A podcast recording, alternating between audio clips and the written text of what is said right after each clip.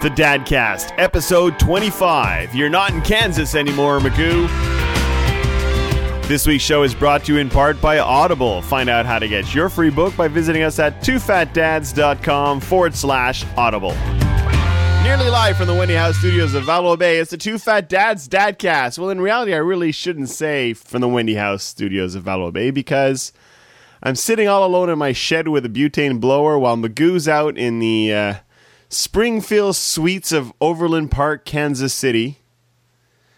And uh, Ben's sitting on his manoir on the Richelieu, so I'm all alone in my shed. How are you guys tonight? Not bad. Yourself?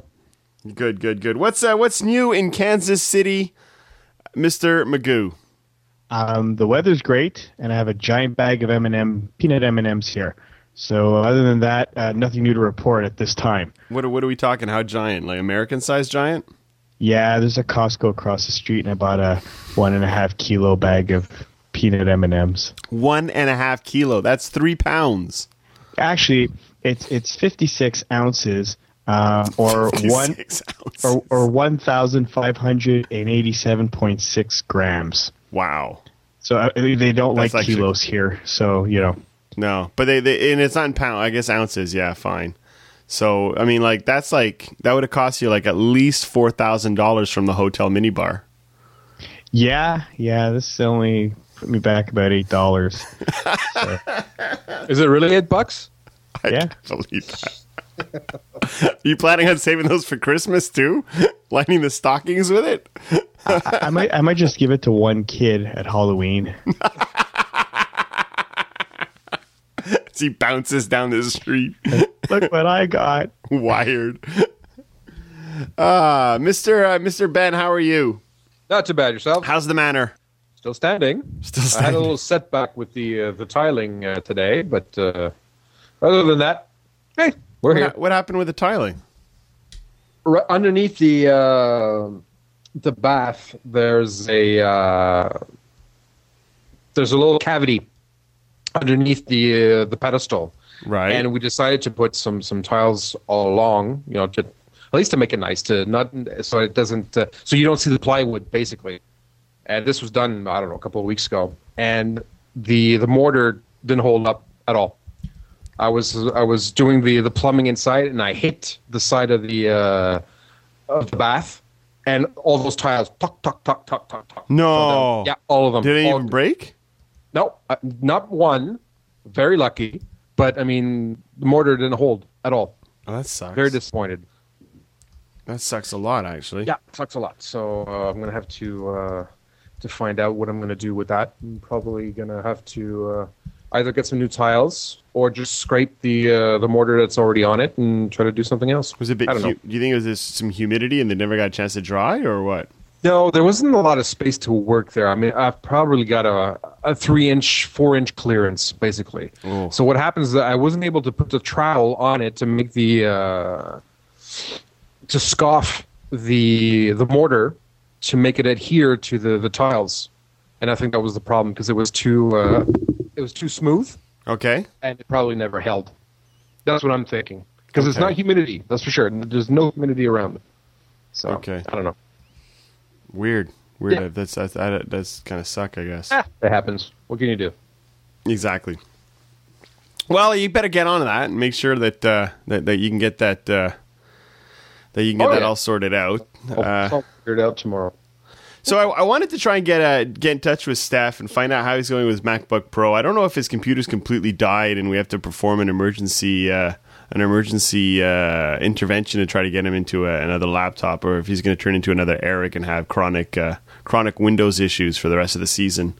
But uh, so we're not going to find out exactly how the MacBook Pro is going, which is a bit of a shame because I, I really want to know if he if he had bought one or not.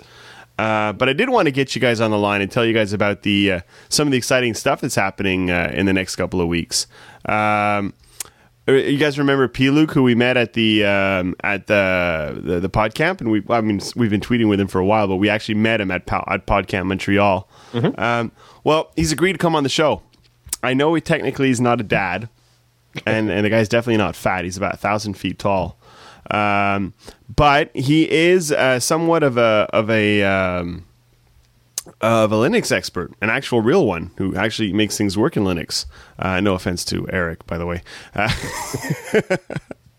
and he's also uh, heading up uh, Mobile Montreal Camp, and uh, wanted to talk to him a little bit about Mobile Montreal Camp. Talk to him about his Android phone and his recent install of uh, of the Ubuntu. So we'll try to get him on next week um, or or the week after, and, and really.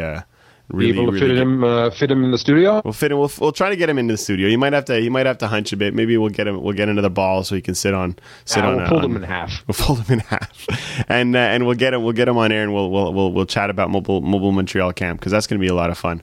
Um, and then uh, next week. I don't know if you guys saw this in the news. Uh, there, there's been a little bit of, uh, of some Apple news going on there. There's an there's a an announcement on the 20th of of October, which is next Wednesday. Um, and if you're listening to this in the past, it, it was uh, Wednesday, the 20th of October. so forget how that works out. But uh, our, our dear friend over at uh, at, at forkbombr.net, um, Stephen Hackett, is going to be on the show, and we're gonna we're gonna do a rundown analysis on what.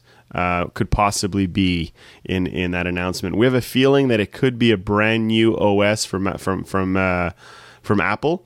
Um, uh, we have a feeling they might be going to 10.7, completely bypassing all the other small steps and going straight to uh, uh, something called Lion. We're not too sure Straight to exactly. the kill. We're not exactly sure what's in it. Um, uh, Andy Ihnatko has his own uh, his own, I would say, suspicions. Um, and so do the guys at, at 9 to 5 Mac. We're talking about touch interface computing. We're talking about uh, FaceTime for the desktop, maybe tie, finally tying in the whole FaceTime thing. And but something that, that Andy really brought, uh, Andy Ihnatko really brought in, in into thing um, play on, on his, his latest blog post at, at ihnatko.com was um, that they have this huge data center down in. Uh, in in North Carolina, and it's like apparently it's the size of a Death Star. Um, and so like they're they're like That's about what right. what are they going to do with it? You know, maybe, is it is it finally times the, the time that we go to iTunes.com and we start stop having our music on our computers, or are they going to do something with MobileMe that's even actually going to be pretty good this time? Um, are we going to see some cloud computing from from from from Macintosh, or is it just going to be like okay, well you know, we're just so big we needed more room. So I don't know what the speculation is on that. We'll, we'll, we'll we're not really big into rumors here. Uh, we'd, mu- we'd much rather get the actual facts all wrong. So, so we'll, we'll do that with uh, with Stephen Hackett and uh, and um, uh, n- next week in our in our post uh, post announcement analysis. Um, sounds sounds so technical we say it like that. Eh? Well, it's, it's exactly what it is. but Apple's making some big news these days. I don't know. You guys see this in the press today? Yeah, three hundred dollars, baby. Oh my God, Steve, did, did, you, did you manage to get that? Uh, Did you have that in Kansas City? The news? Oh yeah, they um, they fit that in between the uh, the Chilean miners and the uh, class action commercials on uh, on TV. But yeah, I saw that. Um, I have to preface though that any forward looking uh, comments we make shouldn't uh, influence people and talk to professional um, uh, financial planners before making any decisions. But um, we See got site for out of the details. way. Um, Not But purchase Yeah. required. See site for details. but yeah, three hundred bucks. Holy cow! Um, yeah, Yeah, and you know what the worst thing is? Microsoft right now is sitting at twenty five oh seven, or was sitting at twenty five oh seven. but but they were already Microsoft, uh, Yahoo are already the largest by market cap. So what Okay. does this make them? Like Yahoo or Apple? by another step? I mean, Sorry, you confused me there. Yahoo were biggest. sorry, did I say Yahoo? Yeah, I, you I said meant, Yahoo. uh, I meant Apple. Well, Google Apple- Google's sitting at 540, uh, 546, right? Yeah, but it's the number of shares, right? Once Okay. you multiply the shares out by the share value, the market cap of, of, of Apple, they're they're the biggest on the tech hill right now That's amazing. by far. That is Yeah. amazing. So Well- should have bought it four dollars. Yeah, I feel like I feel like I should listen to Forrest Gump all those years ago. You, Yeah, you really. mean didn't you didn't invest in the fruit company? Not invest in any fruit companies back then. Oh dear. No, I, I took all. Um, no, that's actually uh, there's a joke about Nortel uh, stock, and if you if you if you um, traded in all the, the beer bottles you had bought with that stock went out is at high, you'd, you'd you'd make more on the returns than you would within your stock would be worth right now. So. Um, I, I don't I don't really I don't know I don't do stocks. I- I'm still waiting for them to bounce back. I don't think yeah I don't think you're going to get very well there. So you'll have to excuse my, my raspy cough. I'm actually uh, suffering pretty badly since last week. I don't know if you guys can hear this, but I'm uh, I'm drinking medicine uh, as opposed to most weeks. I see. Yeah, you mentioned you, you, you're not taking it neat, so I'm. Uh, I got to figure out what the prescription is. Well, I've been I've, I've been watching too much Mad Men, so that should be a clue. Um, ben, you want to take a guess here? the 12 year. Twelve. Yeah, that's that freaking spot on, man. That's pretty amazing. Say, uh, is it single or multi or or? Single. It's a single malt, yeah. You, you know that already because you know what I, I drink. But this is not a Glenfiddich; it's actually a Glenlivet. So I'm actually drinking a 12 year old Glenlivet single malt that was given to me by uh, my grandfather-in-law.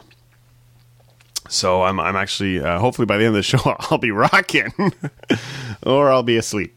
Uh, you guys up to Preferably asleep to, you know, recuperate. yeah, up to you guys to decide on that one. So uh, three hundred dollars a share. That's just crazy talk. I mean, that's like talk about role reversal, though, right? Well, it had to happen at some point. I mean, and, and now that uh, I don't know if you guys saw some of the commercials and some of the announcement for for Mobile's Phone Seven. Um, I mean, the, the the one commercial where everybody's falling down and getting hurt, and there's loud music, and then and then you know it says really that that actually was quite interesting, but the rest of it just doesn't really. I don't know. It just doesn't really seem to appeal to me. The, the mobile phone seven. I Microsoft has yet to hit a real big home run with a with a Windows mobile OS in a heck of a long time. Do you guys have any any thoughts as to what this might do? Uh, Well- go ahead, Steve. Uh, Well, I was just gonna say I, I, I haven't we haven't had a chance to play with one yet. I'm still waiting for a test um, model, but um, Oh, have you, have you you've, you've asked Rogers Miranda for one of those too? no, that's a, that's a fantastic idea. Um, uh, and, if we mention her again next week, uh, or or maybe Elise, we could maybe turn that into a drinking game too. We can leave uh, Andre out of it this week. And uh, Oh, it's too late now. Drink, So, Andre, uh, drink. um, and you should you should catch Andre when he's on uh, Futures and and Biotech. Uh, they, they talk about a lot of smart stuff. Okay. But um, yeah, that's on the Twit network at twit.tv and uh, on iTunes, the Futures and Biotech.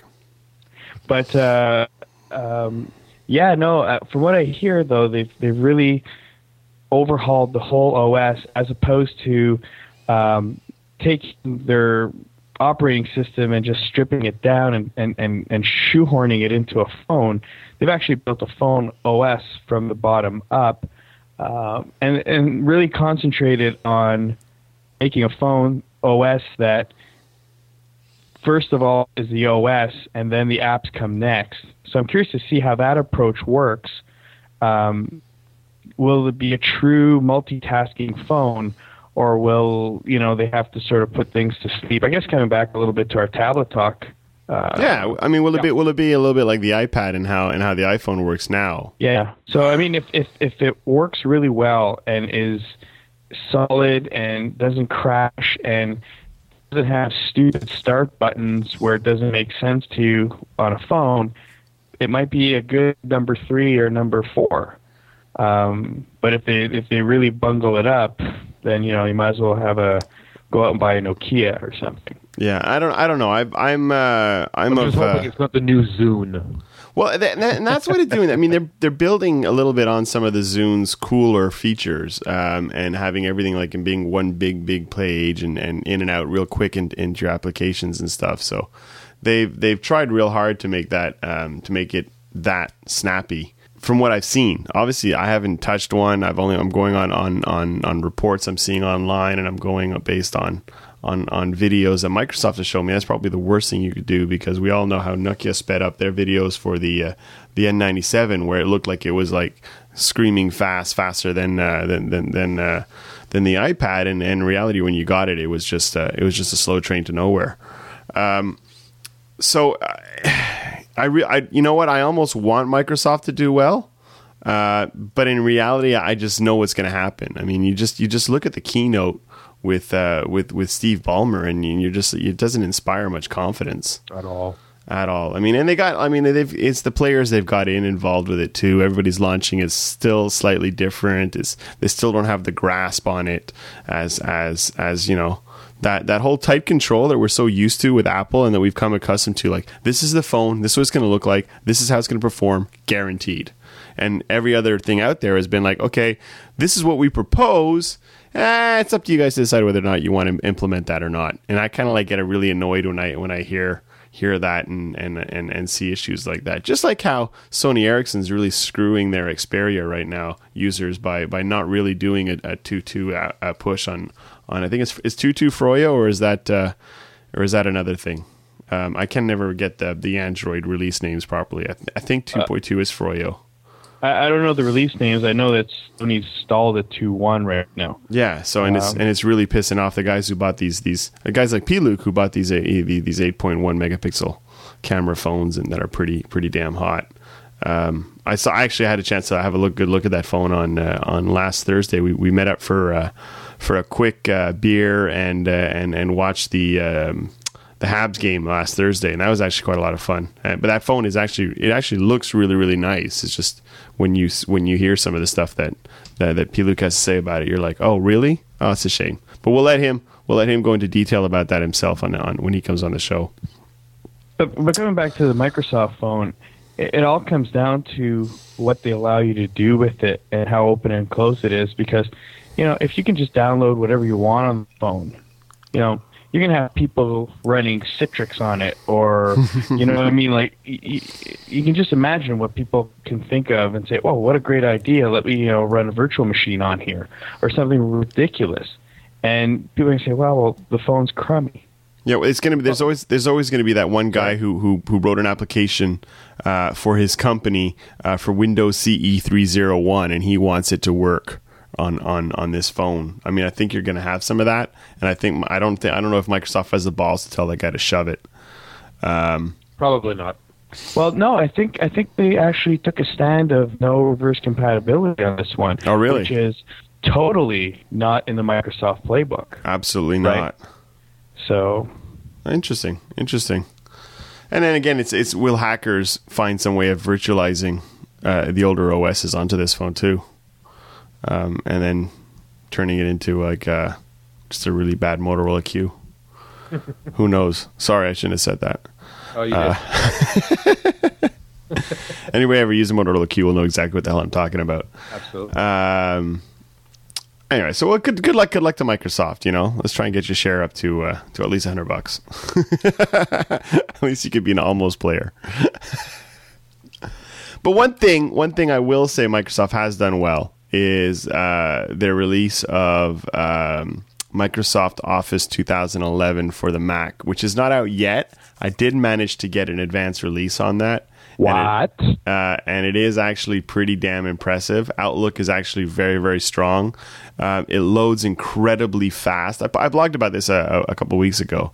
It loads incredibly fast, um, and it is uh, an actual good product. Um, it's still the ribbon's still ticking off a little bit. I mean, uh, um, when you're using Word, it's it's gray on gray. They don't make the ribbon a different color. When using Excel, they go to a green, and when you're using PowerPoint, I think it's an orange kind of ribbon. so kind of like yeah. it kind of blows your mind a little bit. Um, but I mean, I, I think you you can compared to like how the old um, Office 2008 looked, it, it, it still looks a hell of a lot better. Um, it performs better. Um, and like I said, Outlook is an actual real version of Outlook, including uh, Talk to Exchange servers. I, I, believe it's Exchange 2007 servers. Um, I think 2003 as well. I have to verify that. Um, but it, it, works well, and you can you can update your rules. You can you can send actual calendar re- requests. You can you know play around with the out of office um, message, everything. So you know it actually is really really good. They've actually kind of like admitted that some people are using Macs in corporate world, which is pretty interesting. I still wouldn't I still wouldn't use it if if that was the only reason if if you didn't work in a corporate environment, I wouldn't use Outlook. anyways. There's much much better calendaring tools out there. There's especially for on the Mac, especially speaking. Uh, there's much better mail applications. I I really do prefer mail. Um, and, and stuff like that. But if you're in a corporate environment, it's nice to play ball with this, with with with what other people have. Um, you know, not only that, even if you're not, people are used to Outlook and, and know how to use Outlook. It's familiar. I, I mean, I used to use Outlook at home for home email, even though it wasn't t- uh, talking to an Exchange server. I just had it talking to Google. Um, oh, I did too. But I think it also serves another purpose. Is it it takes a lot of the pain away from BlackBerry users. Uh, I don't know if anybody's tried to synchronize a BlackBerry on a Mac with Entourage or anything else. It's miserable. It is miserable, but uh, I mean that. I mean that's for the the Entourage, uh, the BlackBerry users that aren't on a BES. When you're on a BES, there is no syncing. It's just done all over the air.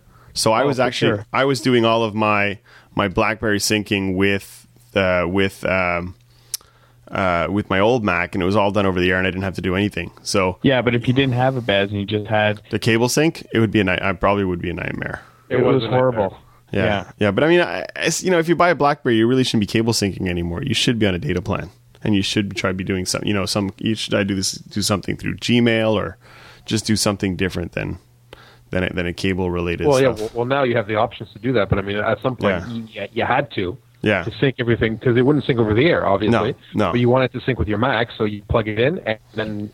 No, it was a nightmare. It was a nightmare. It was a nightmare. I mean, uh, my, nightmare. The, yeah, and this is this is this is just just just BlackBerry's um, conceit. They're they're just conceited in, in not conceit, but they're conceited in. Uh, in their attitude towards you know who their who their audience is and who their their their, their market is. Um, they don't really care. They they never really cared about Mac users. There was all like, okay, well here here's a bone, whatever. Go go play in the whatever. Um, and and to, to they, de- want, they want corporate. They don't. They don't want the. But they don't even the cool hipsters. Yeah, they want corporate, you know? but they don't even. They're not even that, that that fussed about going out and, and really making corporate happy either. I mean, if you just look at their website, um, it's it's only in English. There, this is a is a Canadian company without a French presence on the web, and I call them out for it every single chance I has. But that for me, that just that just reeks of unprofessionalism. You you want to to get in with the banks. You want to get in with. Uh, uh, you know national Canadian players, you ha- you should have a bilingual site. You should offer a bilingual service, not an okay. Well, we threw in at the last minute because because you Frenchies whined. That is probably like the worst attitude you could ever have towards your your corporate customers because they end up doing what standardizing on iPhones, and and you know, is is that going to happen or not? So I, I have a bone to pick with with BlackBerry, and it hasn't. It's been a long time coming. I've I've always loved them because they're Canadian, but now they're just they're just arrogance is just is just starting to get to get annoying. It's very un-Canadian. There is um, a certain blind spot that they haven't covered yet in the way that they uh, address the market here in Canada. But at the same time, we're not their biggest market segment, so you know created in Waterloo and sold in the U.S. mostly, right? So yeah. Well, it created in Waterloo, headquartered in Texas, isn't it? Uh, no, not that. I don't know. So. The headquarters yeah. here. No, I thought they. I thought they made a big push to go to Texas. Well, so. they probably have an office out there. Yeah, uh, corporate office. Yeah. Probably to fight all their patent. Uh, well, no, there's. Uh, East, there was quite a lot of them. Yeah, well, there's an East Texas. Um, district or circuit court judge out there that's very liberal in his interpretation of patent laws. So whenever you see any kind of uh, company, you know, trying to either defend or to prosecute, uh, you know, to, defend their rights on uh, certain patents that they believe they have, um, they will always file in Texas. Nice. Now, did, did you see? Did you see that a few a few weeks ago? There was like this big org chart about which telco is is suing which telco. Aren't Saw the headline. Didn't, yeah, it's a it's it's a big incestuous pool of I don't know something. I'm trying not to insult half the world by making some kind of stupid joke, but yeah, no, it's it's very it's very you know my mama said your mama said you, yeah, yeah. Oh, it's the whole he said she said. Oh, it's worse you know, than that. Though. they're lobbing bombs at each other, going, "Yeah, you said this. No, no, you said that. And I wrote this, and you wrote that. Blah blah blah." Just Yeah. look, it, no, it's pretty. It's pretty sad. it is sad. It is sad because I mean, you're not going forwards with this. You're going backwards. you know? Exactly. It's like instead of giving the customers what they need, what they want, and to listen to what's out there, like no, you're taking this to court like a bunch of little babies, and you're just duking it out. It's it's a waste of time. But you know, so I understand there there has to be some some protection of uh, corporate rights. I I agree. Intellectual rights, same thing. But I mean, they're nitpicking where the apostrophes are going. You know, and that's that's becoming tedious, my opinion. I, com- I completely in, agree. In, one- in one sense, though, they have to protect their patents, and if they don't protect them, they, they lose them. And on the other side, it, it usually just gets settled by somebody paying a licensing fee. They'll say, you know what, we'll give you Settled twenty. in court. That's it. Yeah, we'll give you twenty thousand dollars. We're licensing it, and that's the end of it. But they've done their homework. They they protected their patent, so that means that the next person who tries to attack it, you can say, no, you know what? No, we have this patent. We've defended it successfully. We're licensing it to people. You can either get on board or you know talk to our lawyers. Exactly. Speaking of lawsuits, I saw an article this week, and honestly, I didn't know if I should feel happy or sad because it, it's kind of like the the ugly divorce that nobody really wins. Facebook won this 800 plus million dollar lawsuit with this Montreal-based spammer, and I'm on one side, part of me is rooting that the spammer, you know, got his up and comings, and on the other side, the fact that Facebook won an 100 million dollar lawsuit, I'm like, ah, you almost wish that the spammer won, and it, it's just this this thing where you don't know who to root for. No, exactly. I mean, it's and, and the, you know, it's like it's like it, it's always nice when some when some Montrealer or some some local Canadian sticks it to some big jerk, um, and Yeah, and sticking and they're sticking. yeah, and then but I mean, like I completely hate spam to begin with, so yeah, it was like okay, yeah, you know, yeah, I, yeah, there's there's a, a little bit of a of a ambivalence there. Well, what, what was the uh, what was the final tally for that? He owed four hundred million. Is that what? Eight hundred and something million Almost- dollars. almost It a billion. hundred million dollars. Yeah, almost Yeah. a billion dollars. Yeah, ba- basically there was I think a hundred or four hundred dollars per per offense. spam Yeah. plus a hundred or four hundred the same amount punitive damages Yeah. as well. So basically they doubled. It should have been four hundred something million, but they doubled it for punitive damages. That's just ridiculous. That's just And, absolutely and this ridiculous. this was awarded in a U.S. court. They then came to Quebec um, Quebec court to uphold the U.S. decision, and the Quebec judge said, "Yep, we can't contest it. It was a legitimate uh, verdict, and we have to recognize it." And this guy, they extraditing him or no, no, he, there's no. it's uh, oh, it's not there's no criminal. jail it's it's It's- civil. it's- It's just a it's just a it's law. just It's just a fine. So he's basically gonna declare He's bankrupt, bankruptcy, and Facebook will become one of the ma- many creditors uh, in this guy's line. So they're never gonna see the 800 million. It's symbolic, Yeah, but it just sets also- precedence too. Well, it sets it sends a warning shot across the bow of anybody thinking of using Facebook's API to spam. Right, that's Facebook's job. Because on the other hand, they Well, get well played. on the other hand they get to toy with everybody's privacy and everybody's little secrets, and it just you know broadcasts that out there to everybody to see. But nobody's ever going to think about going back to sue them. Well, I don't know if It's never going to win. I don't know if you guys saw this. Um, I linked to it this morning, um, or this morning or yesterday, and and and Eric um, Eric brought it up again. But um, this guy at the BBC just decided he would create an account for somebody he knows, and he basically put in her email address and put in a few little dates that would work here and there. Not even any real information about her, and then basically hit go. Didn't even get the confirmation email yet, and it already says, "Hey, we think you know these twenty five people."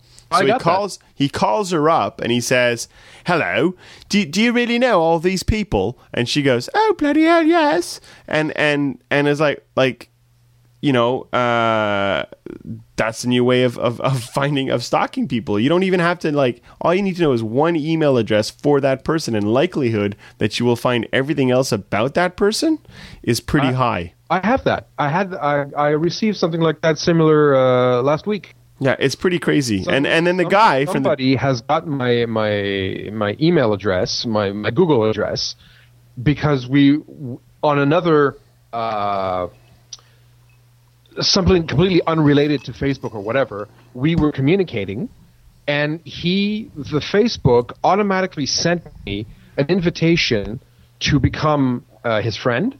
I'm not on Facebook. I don't even have an account, but I received this, and at the same time, get this. Uh, you're on there. Magoo's on there. At the bottom, say these are other people that you might know on Facebook.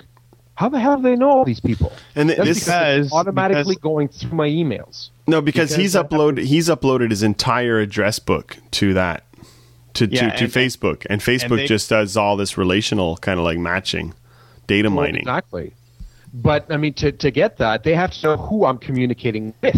I, I like to call If those I moments. sent you- I like to call those moments "what the Zuck" kind of moments because Yeah, it's typical time what the Zuckerberg Zuck. scummy mo- mo- uh, moments uh, and, and and and and ploys. Um, I don't know. I, I, I Should this be considered spam? it's not it's not really spam because it, it's it's mostly social engineering. It's not social networking. At this point, there there there there's some some there's some serious social engineering in there. This is taking all because the thing, the thing have on this Facebook book. should be doing is they should be saying, okay, do you want me to see if any of your friends are on board? And you say yes. You click it. They say, oh, we found three friends. And the right thing to do is to take those email addresses and flush them afterwards because we've done our job now. We found your three friends that are in your address book, and now you're connecting with them. Already now they're ahead of the game because there's three more people that are connected and social graphs are widening. But they're persisting the data, and you know over time more They won't delete your stuff. They won't delete your stuff for 16 months. So they they're going to hold on to your address book for 16 months. Yeah, and then they see, well, you know, yeah, you know, Francois knows me, you know me, you guys both uploaded the thing. For sure, I'm going to get an email saying the two of you know me, and a good chance that three quarters of your address books, there probably be three or four or five other people that I know, and they'll, they'll, they'll suggest them. And I didn't do anything other than you know know you guys. And Exactly. Which is ir- And- and- which is the irony because I'm I'm not even on Facebook, and yet here they are. Everybody that I know is being called out to me. You know? you're also a very late comer uh, to to the Facebook game, so so the likelihood that your friends are already on the book is actually insanely big. So Oh, yeah, you're, you're seeing you're I mean you're seeing this in a light that, that none of us none of us would normally see because you know because you have Facebook accounts. we have Facebook accounts and and and we probably did. I mean, I never uploaded anything, any address book to Facebook. I just went and said, okay, I know, I think I know this guy. I think I know this guy. I think I know this guy. And then, but you know, the scary thing is, really is, is that is that Facebook will will once you upload, they will ask you and they will almost pressure you into uploading your your um, your address book. And until you do it, um, they're going to keep asking you, keep asking, keep asking. Hey, you know what? You know, I don't think we have enough friends yet. Uh, you're a bit of a loser. Would you like some more friends? We got some friends for you. Uh, you know, I don't think you have enough friends. And and they do over and over and over again until you do it. And then when you do it, they hold on to that data for a very very long amount of time. And they're then able to do a lot and of when I relational. when I looked for uh, did some of this stuff, it was back when they were sort of friendly and sort of less evil. yeah. Um, and, and and you know before all the privacy issues and the when they were still promising to be the, be the good curators of your data and all this stuff, and Facebook was fun. You know, Well, it was all uh, about pokes.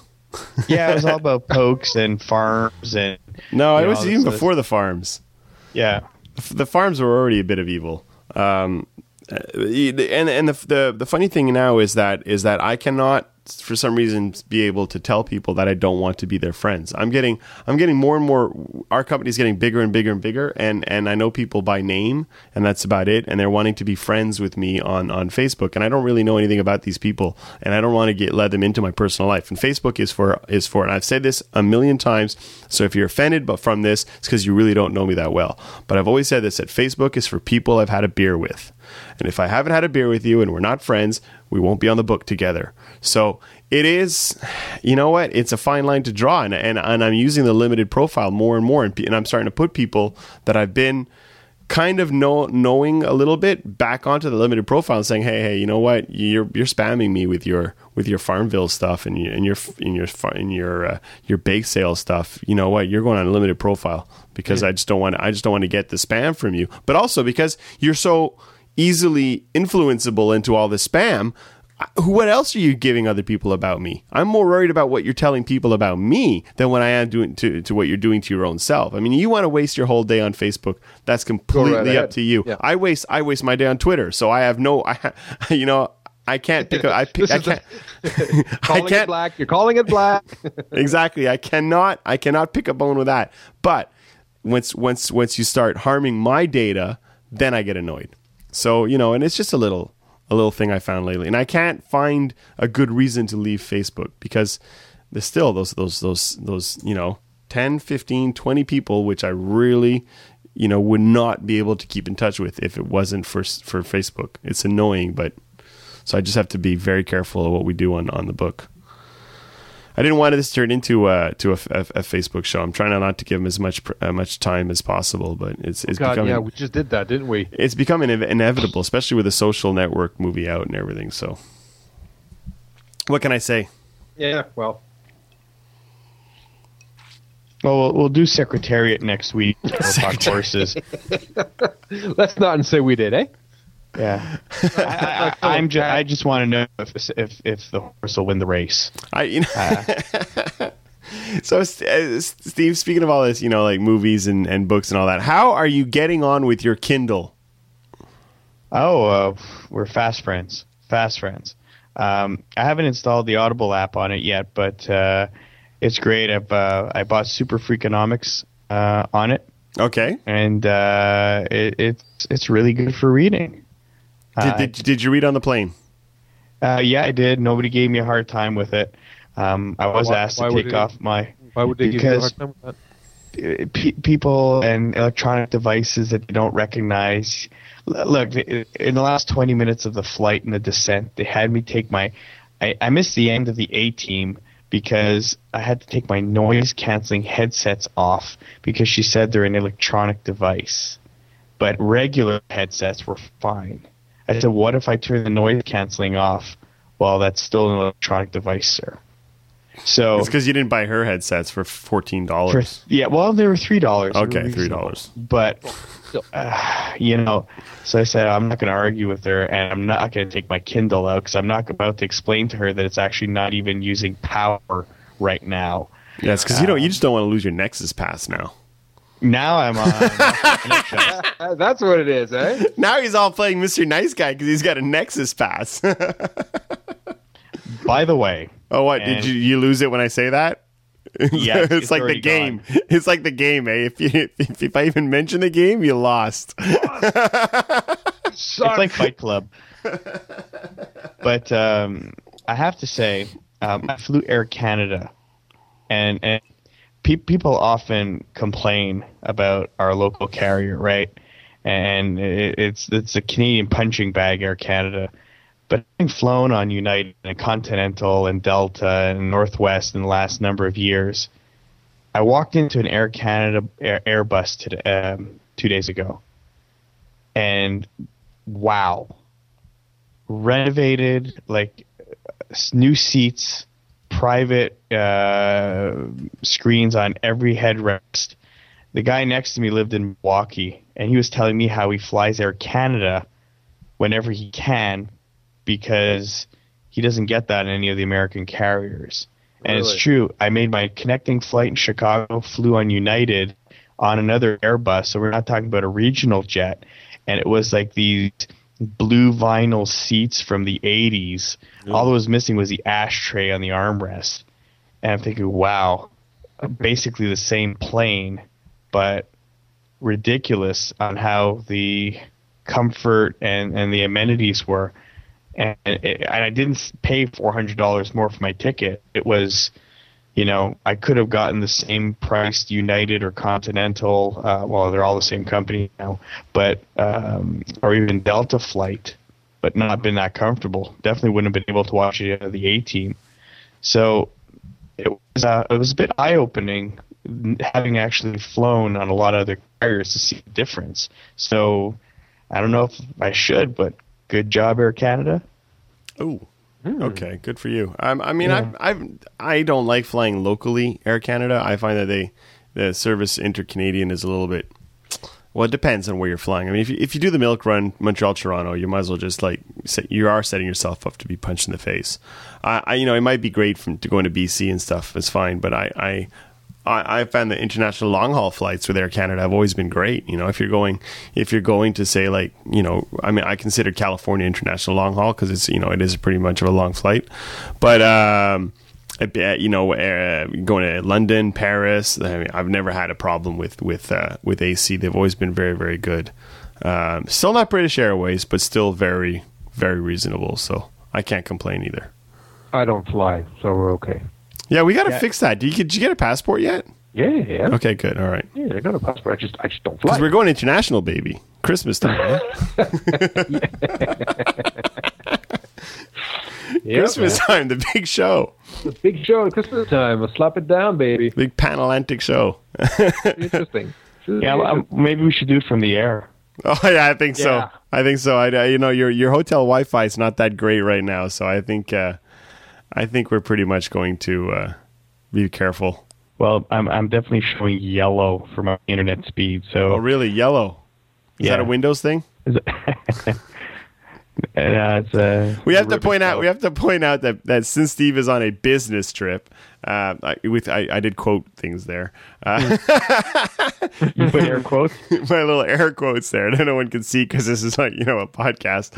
But uh, he had to bring his his his, his Lenovo, and uh, and so there's no there's no Mackie goodness.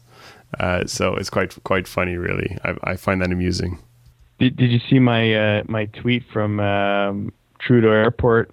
I was at gate 75, and I was the only guy without a, a Mac. Yes, yes. I was, I was, I was laughing internally. It was very funny for me. To, to feel cool, I had my iPhone on one lap and I had my Kindle on the other. I didn't even take the Lenovo out. Yeah, yeah, yeah. Screw that. I don't need that. I have iPhone. I have iPhone Kindle. I, I screw you guys. I am in marketing.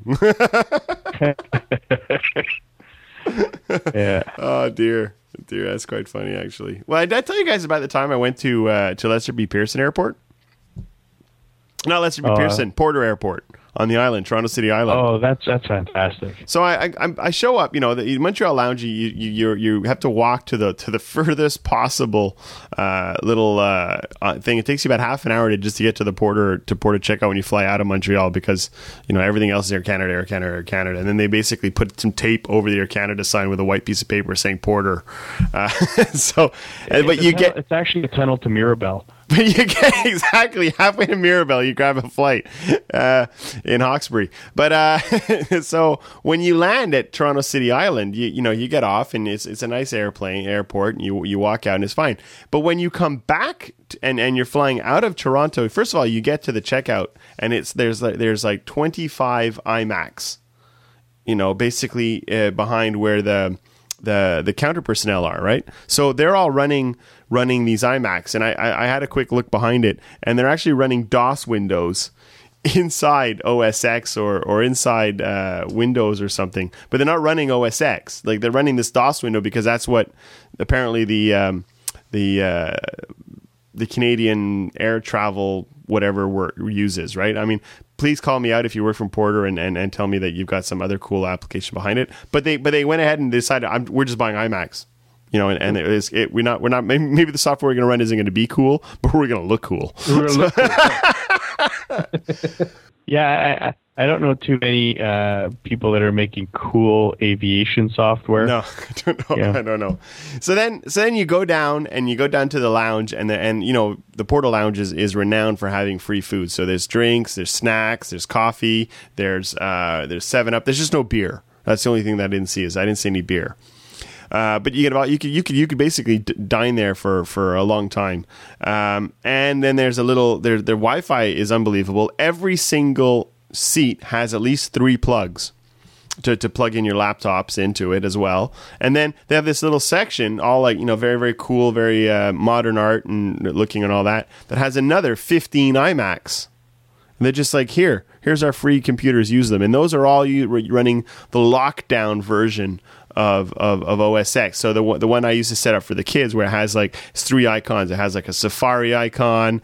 It has like a um, a photo booth icon or a Skype icon or you know just just enough icons to to use some programs, and the rest of the OS is completely locked down. So you can't do anything else with it. But you have this this computer you can use for a while. Um, I was I was gobsmacked. I was eh, unbelievable. I've never been in a first class lounge, so I don't know if this is what it's usually like in a first class lounge. This was not a first class lounge. This was their standard. Everybody flies the same way, Porter. Everybody's first class. But uh, if, if that's what the Air, the first class lounge is at Air Canada, then I'm I'm want to work my points up a bit. I want to upgrade. I want to upgrade because because that is how the better half should really live. Yeah, it'd be nice with a couple hundred million dollars. I, I, did you did have you ever flown first class, Steve? Yeah, actually, um, two or three trips ago, uh, I get my tickets to fly, and whenever you fly uh, with the company, you know, all, all companies will basically fly you economy uh, wherever you go. And I flew through Chicago both ways, and three out of the four legs, I was bumped up to first class. Oh wow! Which which is nice because you get to board early and you they don't they, they sort of don't rush you and, and more room to put your bag down and to get comfy and somebody takes your jacket for you. Um, but when you're flying domestic it's not like you get a better meal. It's they bring you a drink and they'll hang up your coat and you just sit more comfortably. Oh. But the the part that really felt douchey though was at the um, at the united counter you know they ask you to board and they have this like six foot long by three foot wide red carpet that is cordoned off. And when they call you to board, you have to walk on this carpet. And waiting there. I walked by a guy wearing an Armani suit who was waiting to board on economy, and I'm wearing a Jinx T-shirt and a pair of jeans, and I'm walking by him going in. Uh, you know, he must have thought I was a trust fund, you know, Brad or something. Some angel you know, investor. Getting called in, and I'm I'm walking in on this like red carpet, feeling like the shame, and you know, it really felt awkward. And and why did I have to walk on this carpet? You know, they they actually corralled me through. They would not let me go around. So, and That's then I crazy. sat down, ten feet away from where this guy in the Armani suit is sitting.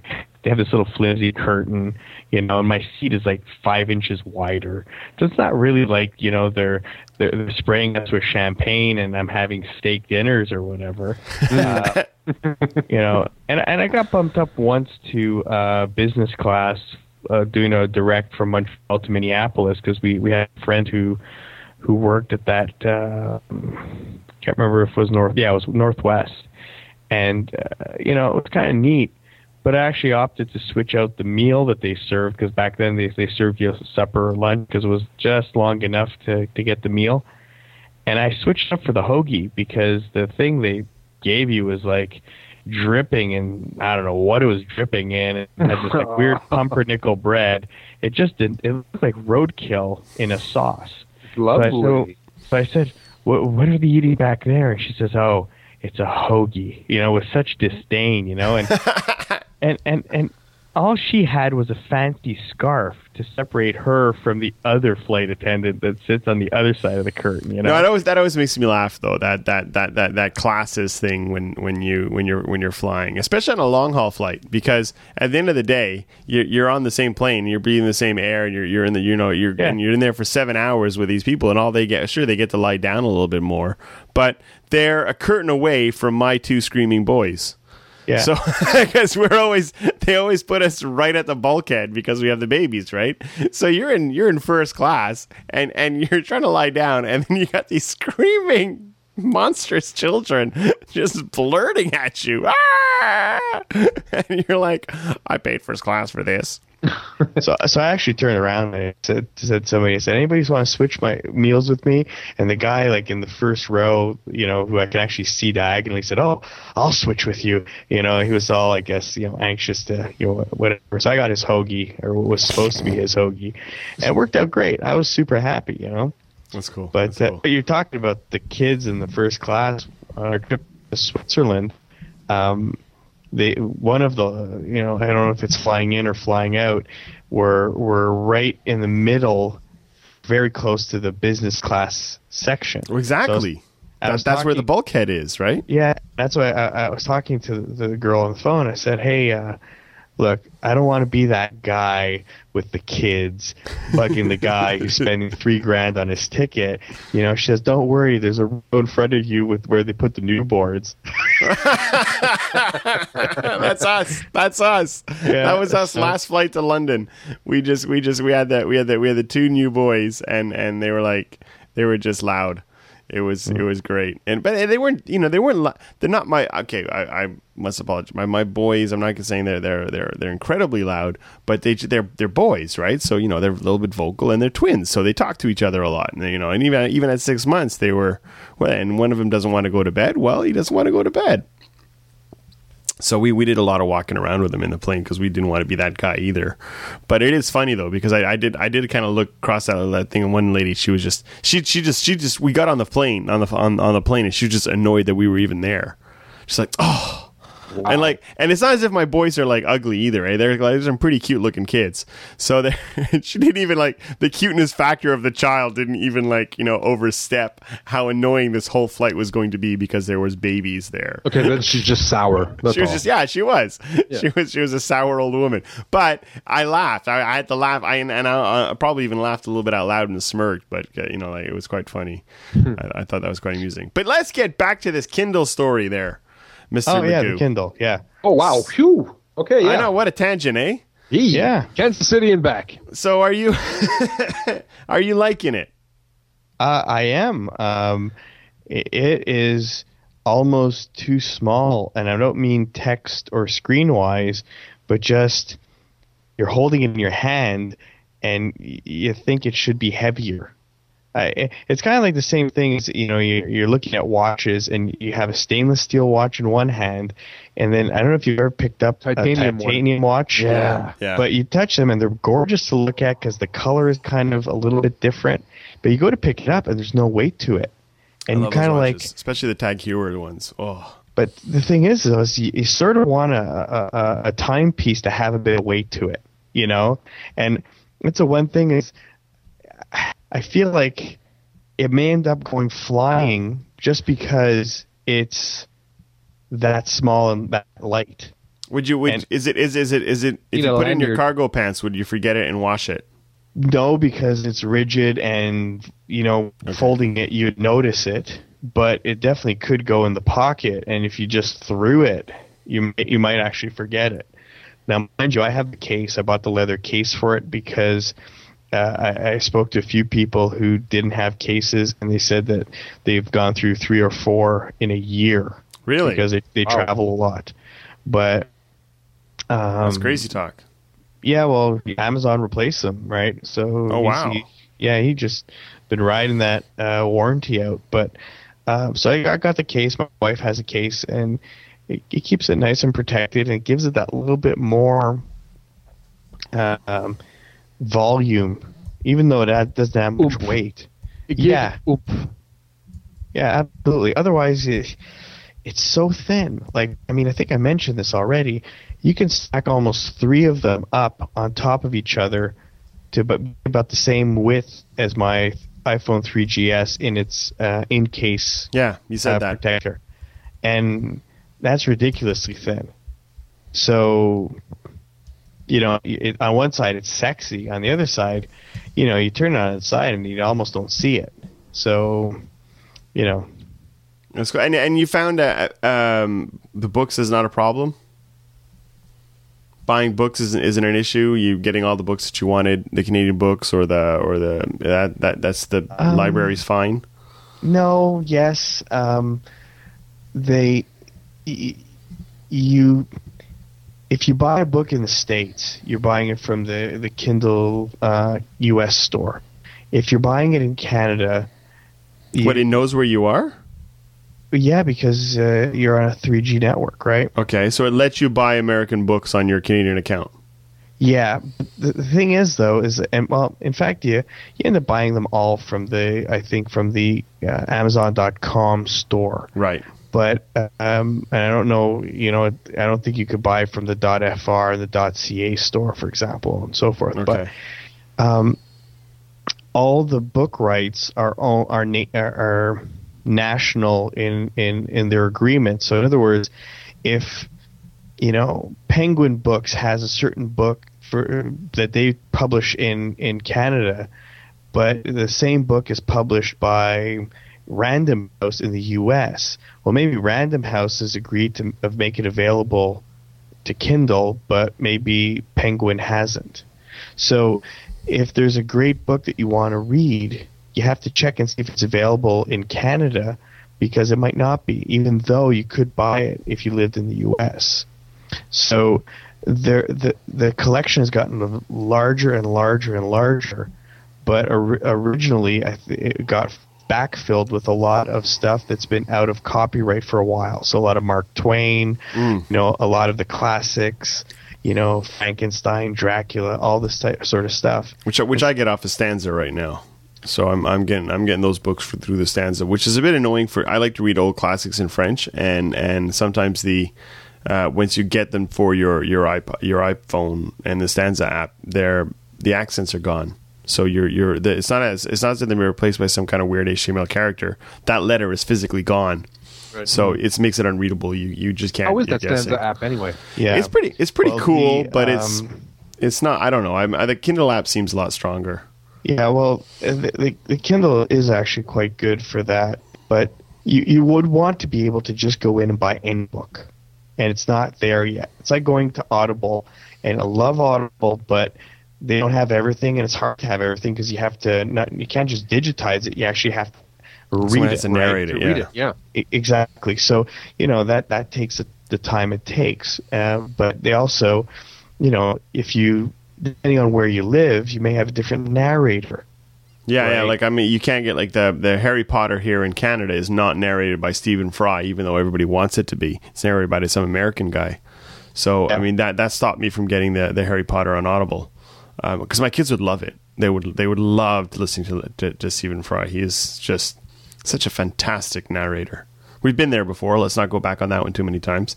But you know, I, I see where you're getting at with the na- narration. So that the so that for buying the books, it's a little bit of annoyance at sometimes. Um, the selection is, but and you're paying in American dollars, is what we hear as well.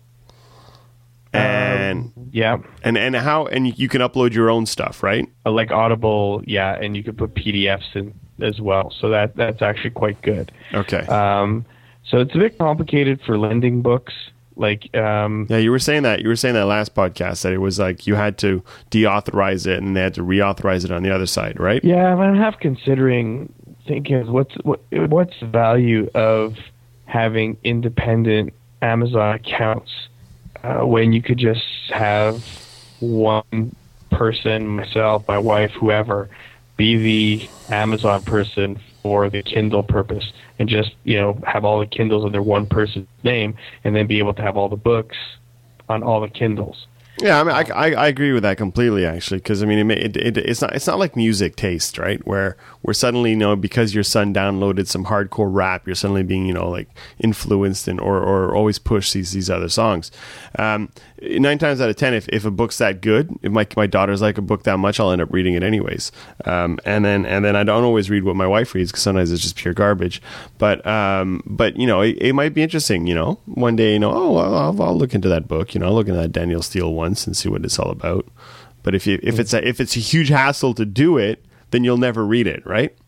Yeah, and and the thing is, is because the machines are would be separate machines, they each have their own bookmarks and, and so forth.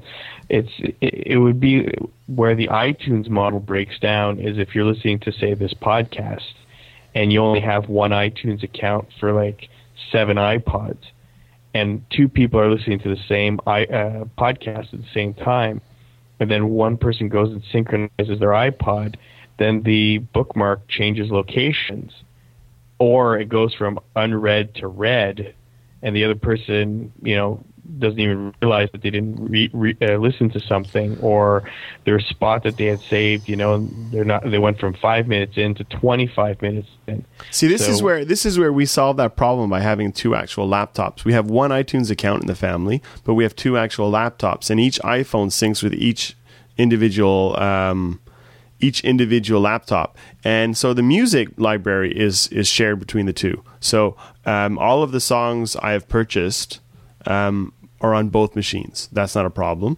Um, and then the, any music that we like, like, like, like, there's there's only certain ABBA songs I will listen to, and where my wife will listen to all of them. So her laptop will have more ABBA, mine will have more Muse. You know, so it'll have more Incubus, and hers will have more uh, um, Robbie Williams. So um, there there are some individual taste preferences there, but like um, each machine downloads podcasts, and sometimes if they're they're shared, they're shared. That's great, but you don't have that problem with with um, uh, picking up um, picking up bookmarks and where you left off. Um, it is a bit of annoyance when you want to when you want to transfer movies though, because you physically have to put it onto one iPod or iPhone and then take it to the other machine and then resync it to that other machine. That's the only Yeah. way you can move a movie on on a window on on an iTunes account. What what we uh, what we have done is um, we have the one Mac, but we have separate user accounts on the one Mac, and we put the music library in a shared folder, and we both have our own iTunes libraries in our user accounts. So we're both pointing to the same uh, Database of music. database of music and podcasts, but she has her own bookmarks. I have my own bookmarks, and everything's segregated, even though we're pointing to the same content. And do you have do you have your own play counts going up and down, or do your play counts mix and match? No, we have our own play counts. That's pretty we have- interesting. yeah, so uh, that and uh, iPhoto. Um, well, iPhoto is a little bit more involved, and I I- think I wrote a blog post about yeah. it. But um, But this is this is something this is something that that that that would be good in a 10.7 if you're listening, and and they probably already solved this anyways. Is an iTunes server for the house, like you know, especially with an Apple TV and and all the multiple iPods and all that. I, I realized this weekend that in order to listen to something on the IT, on on the TV or the iPhone, the a machine always has to be on, even though I have a bank of hard drives plugged into an airport base station. Well, why don't I? Why can't I have an, an, an iTunes server somewhere? You know, why can't that software know where that database of music is and go access it, right? That would be amazing. If we could have that, I, that would be great. I would love it if that was that was that was possible. So, um, because it, it is a little bit annoying to to uh, keep upgrading my hard drive because my music taste increases on my laptop. Like I'm I'm I'm at, I'm at a 500 gig hard drive now, and and a lot of it is is I mean 90 gig of it is is music, and I have another 90 gigs of music I don't listen to hardly as much of, of other music that I've I've accumulated over the years. So half my music library that I've, I've downloaded off of CDs is just sitting on some drive when I, I and I access it randomly whenever I want to hear a song or so. But I can't just go and get it whenever I want without having one machine dedicated to that hard drive that's a little bit annoying. I think what uh, I, I you know there should be a better solution for that with iTunes. Yeah, uh, it, it's just a question of what, right? Is it a hard drive, a smart hard drive, or is it a um, some kind of a server or appliance? Um, you know, 'Cause you streaming 'cause- cloud. I don't know. Uh, I mean, the way they set up the airport, the air, the air, um, the new Apple TV, right? You can't just like you can't just plug a drive into the. I mean, you, you can plug a USB into the back of it, but you can't plug a drive into the back of it and say, "Hey, go get go get all my music here." So you can't have that be. You can't have the Apple TV be your server. Um, it does seem to be like like a computer needs to be sitting in a room on somewhere. And that's no longer really the case in, in a lot of modern families. A lot of modern families have laptops and iPads you know, we just want to stream music off a central location. Where would that location be? If you could plug in a Drobo into the back of one of these these iTunes servers, that'd be awesome. Mm, Drobo. Yes. okay. Well, we, we keep diverging from from the Kindle, and, and, and I wanted to try to push you a little bit harder on, on, on some of the Kindle issues. So you're uploading to it; it's fine. Um, what about like access to Wikipedia and stuff? That's been locked out now. Uh, yeah. There's there's certain things you can't get with the Canadian account, like blogs, for example you, you go to the you know at the top there's newspapers, magazines, blogs, and books, right? Right. You go to blogs. I'm sorry, you, you know, not available in Canada. Really? That's weird. Yeah, and I don't know if it's just because of publishing rights, but uh, publishing rights on blogs. Well, it, it yeah. Look, blogs are international, right? They, they don't wave a flag, but yeah, but it's not even. It's not. Usually, you don't. You don't. You don't have to sign a publishing deal to write a blog either. No, but th- maybe there's distribution uh, agreements in place. Maybe, you know, every, every bit of traffic that comes from the Kindle, maybe there's a nickel that heads towards the, the blogger or something. So maybe they just haven't negotiated. Dude, if that Kindle, if that happens, let me get on that. Okay, I'd love to get some of that, some of that action. Well, okay. Look, it, it's all about who owns it and how they want to distribute it as well. So it may just say, well, we don't, you know, I don't know, like Howard Stern, for example, uh, you're going on a real tangent. But if you have a Sirius account, you know, you can listen to him in your car, you can listen to him on the radio in your house if you have a Sirius radio. But if you have an iPhone and you want to stream him, you can't. Even if you have a Sirius account even if you have a Sirius account because he has an authorized streaming because he owns the content. Right, right.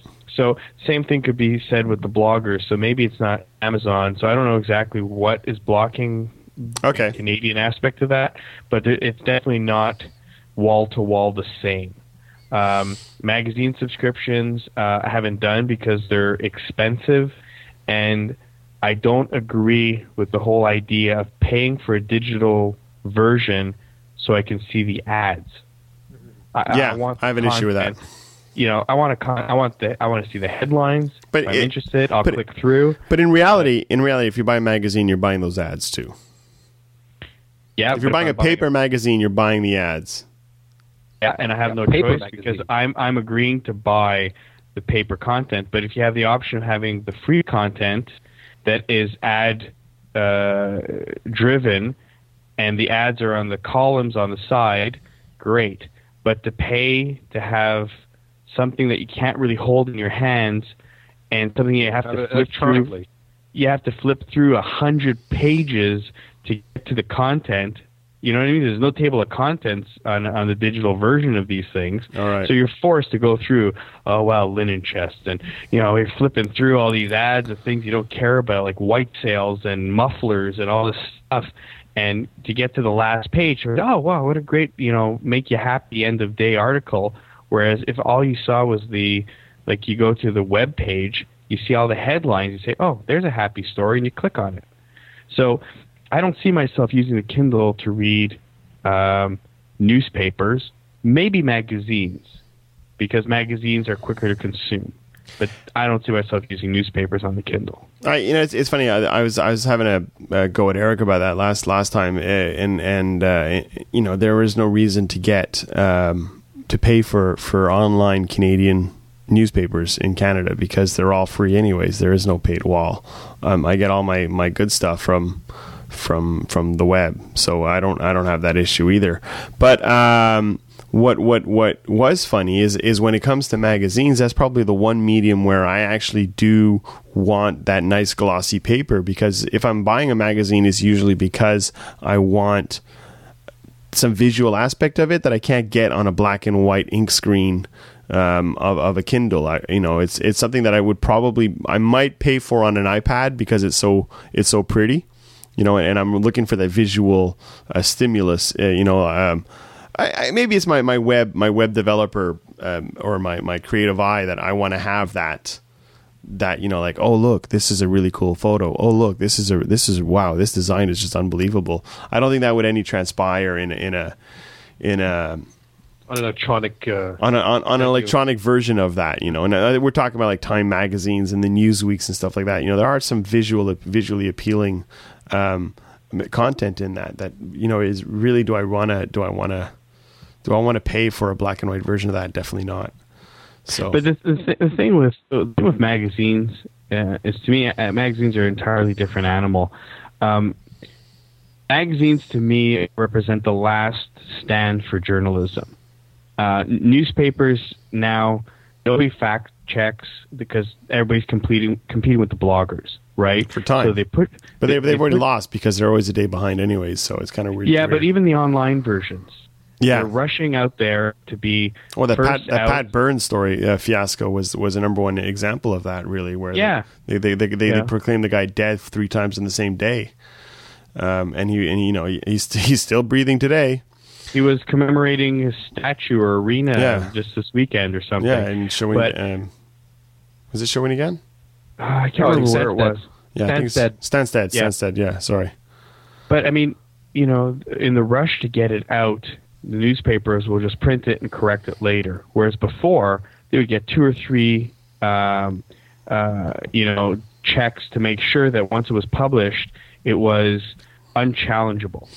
Right. Now, uh, I used to I used to have a subscription to Wired magazine, and I didn't know what to expect. I really enjoyed that magazine, um, and I'm not exactly sure why I didn't subscribe again. I don't know, it's because we were moving or something. And, but, um, and we have Maclean's magazine that we're also getting, and in both cases, I realize why I enjoy those magazines. It's not that we're getting today's news today is that you have a three, four, eight page article that somebody spent a month writing.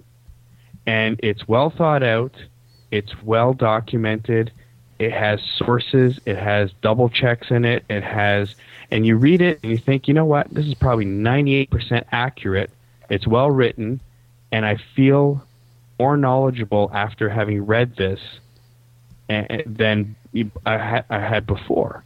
Yeah. And the newspapers right now, it's really just a question of Get it out. Get it out. Get it out.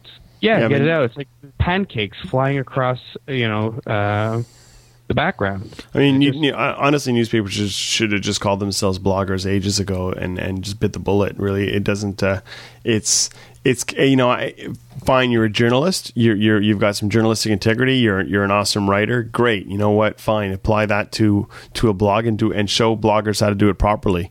Um, because it's because it's more immediate. It's now. You know, it's it's an RSS feed. It's it's it's there. It's like you know, and with with PubSubHubbub it's it's not just an rss feed it's like pushed into my face immediately.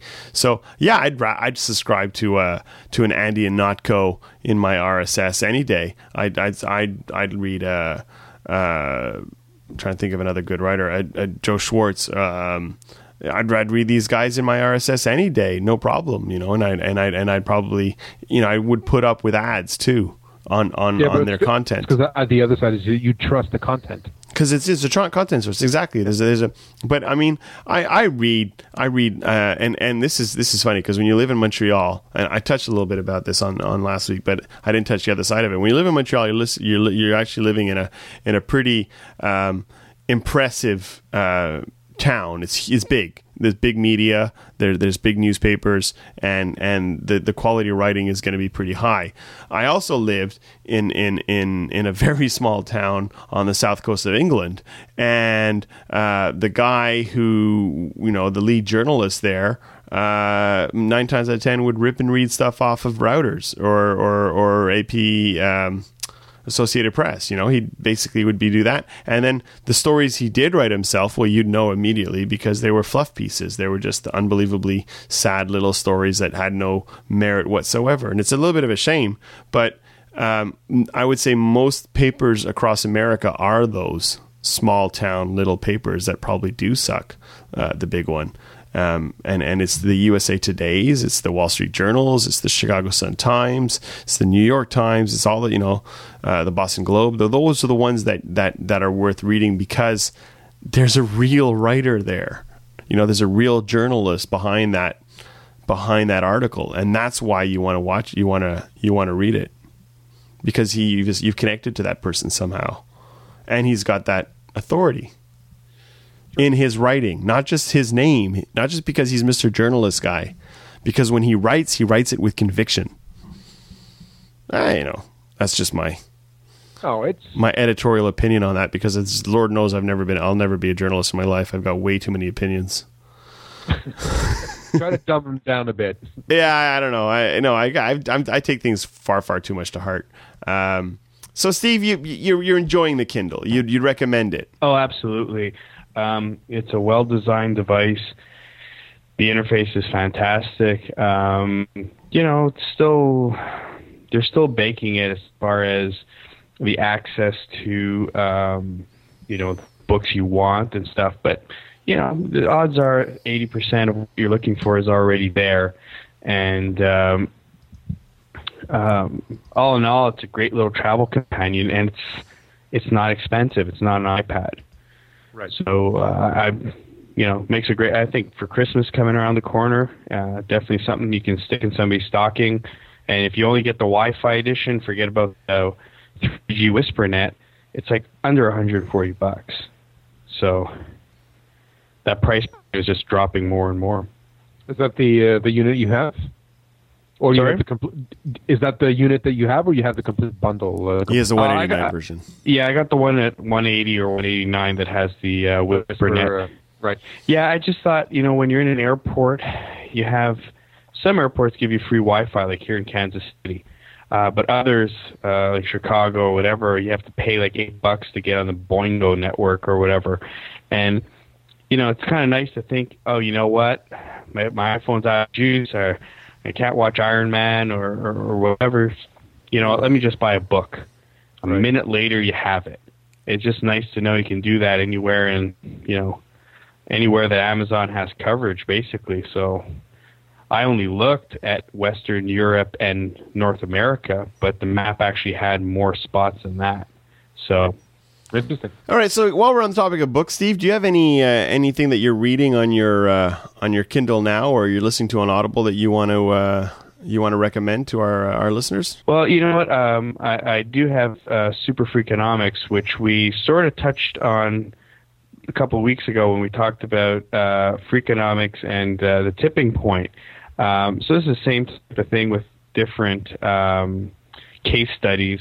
Uh, but if you like that type of um, analysis and you know people positing an idea and trying to prove to you that this is really why things happen, it makes for a good read. Uh, especially if you're traveling, you might not have time to read a you know a thousand page book, but you may have time to read a uh, 15 page um, explanation on a certain phenomena. So um, I think that Super Freakonomics is definitely something you might want to pick up, and it's available on Audible and it's available on Amazon, both the U.S. and Canadian stores. And you can get you can get both Amazon books um, and you can get uh, Audible books from our website. We have an Amazon section on our site under underneath the text store. Um, I don't know how if we can even recommend you to get like a uh, um, a Kindle book. I don't know how we do that. If if if there's a way of doing that, I'm sure the Kindle people will get in touch with us eventually. Uh, but you can get the Audible books by going to um, to twofatdads.com forward slash Audible and checking out how uh, you you can get that book. Um, there's some a gold plan you can be, uh, become a member of, and when you get a gold plan, you get a free book. It's your skeet for life, and you can cancel your your uh, your subscription anytime, but that book will always be yours. So check it check it out. It's twofatdads.com forward slash Audible, and the book is free, super freakonomics. And I I was surprised. I thought it was in my in my um, library. Uh, I thought I had already bought it, but I actually bought another book called Freedomnomics. Um, and you guys are gonna laugh, eh? so Freedomnomics is nothing like us uh, Freakonomics, um, but it is also quite interesting. It's by John R. Uh, Lott Jr. and he basically uh, goes through the entire book. Uh, um, disproving or or discounting uh, a lot of the stuff in uh, Freakonomics. Um, so uh, it's it's a good read. It's interesting. It's and, and if you're if you're reading it off of uh, off of the back of of of uh, a Freakonomics, you know, do it. It's it's it's it's going to be a good book. So enjoy that one. So Freedomnomics: Why the Free Market Works and Other Half Baked Theories Don't. You know, it's it's it's funny. I um I got on. Uh, oh, and Brian Brian Emerson reads it, so you know it's going to be a good book. Oh wow, I have the um, uh, free the new uh, radical. Oh, that's great by Chris Anderson. Yeah, uh, the free the uh, theory of a radical new price. Exactly, and uh, I got it for free uh, on yeah. Audible. I did that too but it's ten dollars on the Kindle store. I was thinking, oh, that one's going to be free for sure. Well, it's no and, longer free on the Audible store. I think. I think that it was at a. Uh, he put it in there free at a at a at a uh, opportune time to try to get the book some coverage, and then eventually he upped the price on it. Still incredibly oh, cheap. Okay. It's like nine bucks or something like that. And uh, there's a bunch of chapters you can get free on. Um, there's a bunch of chapters you can get free on Google Books as well. And he, yes, okay. he is the guy who wrote the long tail. No, I was going to say oh. he's the guy who um, who basically uh, tried that out in Russia. I think to curtail piracy, right? And and they realized that it was actually selling better because they were giving it away, uh, and then they they sort of proved the model. I, I'd love to say that he was the author who did that, but um, he he does he, he talks about a lot of stuff like that in the book where where basically you know they'll they'll you know how can jewelry be free or how can this be free how can that be free and it's he's got these little excerpts right away of how you can make stuff free and make it work and and he also goes back and revisits the um, revisits the uh, there's no such thing as a free lunch thing and uh, and the same thing with the Gillette free razor blades. Well, the Gillette never actually gave away free razor blades, but uh, or free razors. They was always this this thing that they did. So he goes back and he proves a lot of the points. It's it's a fantastic book. He reads it himself. He's a fantastic narrator as well uh, for an author, and but he's also the guy who wrote the long tail. And and if if anybody's into well, anybody's listened to any of this show, we've we've mentioned the long tail as a joke too way far far too many times. Uh, So that that would so oh, there you go. You've got like you've got like four different books you can get. You can get free the future of a radical price, Freedomnomics, Freakonomics, and what was the other one? Super Freakonomics. Super Freakonomics. There you go. So enjoy. All all by going to twofatdads.com forward slash audible. Well, I think we pretty much wrapped it up for the night. My throat is is burning, um, and I ran out of scotch about uh, ten minutes ago. Uh, ah, there you go. and I'm too lazy to go up and get some more. I have a feeling if I try to get up, I'll probably fall over at this point. Uh, but I want to thank the guys for, especially Steve, for calling in from Kansas City. That's awesome. You rock. Yeah. Now, same time next week. What is the uh, what is the rest of the week you have in store for you? Uh, shuttle's picking me up at 5 a.m. tomorrow, flying back midday tomorrow. Um, hanging out with the family, back to work on Friday, and the weekend is just the insanity of weekends. You know, you know what? Work, work from home. And, work from home Friday. Just um, tell your boss I said so. Okay. All right. I'll I'll, I'll, uh, I'll, add that to my uh, 10 10 10 update. yeah, please. In case anybody didn't see that, we put a we posted a, a, a 10 10 10 um, what we did on, on, on binary day. It's on it's online. It's very fluffy. It's very nice. Uh, it's it's getting quite a bit of views, which is nice, but it's just really easygoing. Ben, what are you uh, what are you up to? You uh, finishing any any any end in sight for the uh, for the house yet, or? Oh no, no. There's a lot of stuff to be done. So I mean, gradually, day by day. But I mean, it happens sometimes that you get some setbacks, and you just gotta well suck it up and keep going forward. And that's what we're doing. Well, you, you, don't don't suck it up too much because uh, this weekend is, in fact, well, Monday uh, is my is my birthday, and if uh, if you guys want to go see a Habs game on uh, on Saturday night down at uh, at the Cash, or uh, they're opening up an Old Orchard pub in Pointe-Claire. Oh, nice. right where Calico, La Maison Calico used to be, which is an old quilting shop, very nice listed building. So they're opening that up there. Maybe it'll be open in time. I don't know. if it is, well, I'll, you're all welcome to come down. We'll, maybe we'll, we'll tweet about it and if not, it'll just be us fat dads at the Cash. So that's about all we have time for tonight. Thank you to everybody, and uh, hopefully uh, you guys will will, uh, will, tune in to the to the to the P Luke show and uh, and also uh, Stephen Hackett's report on the Mac next week. And uh, we'll see you guys later. All right. Bye everyone. Take care.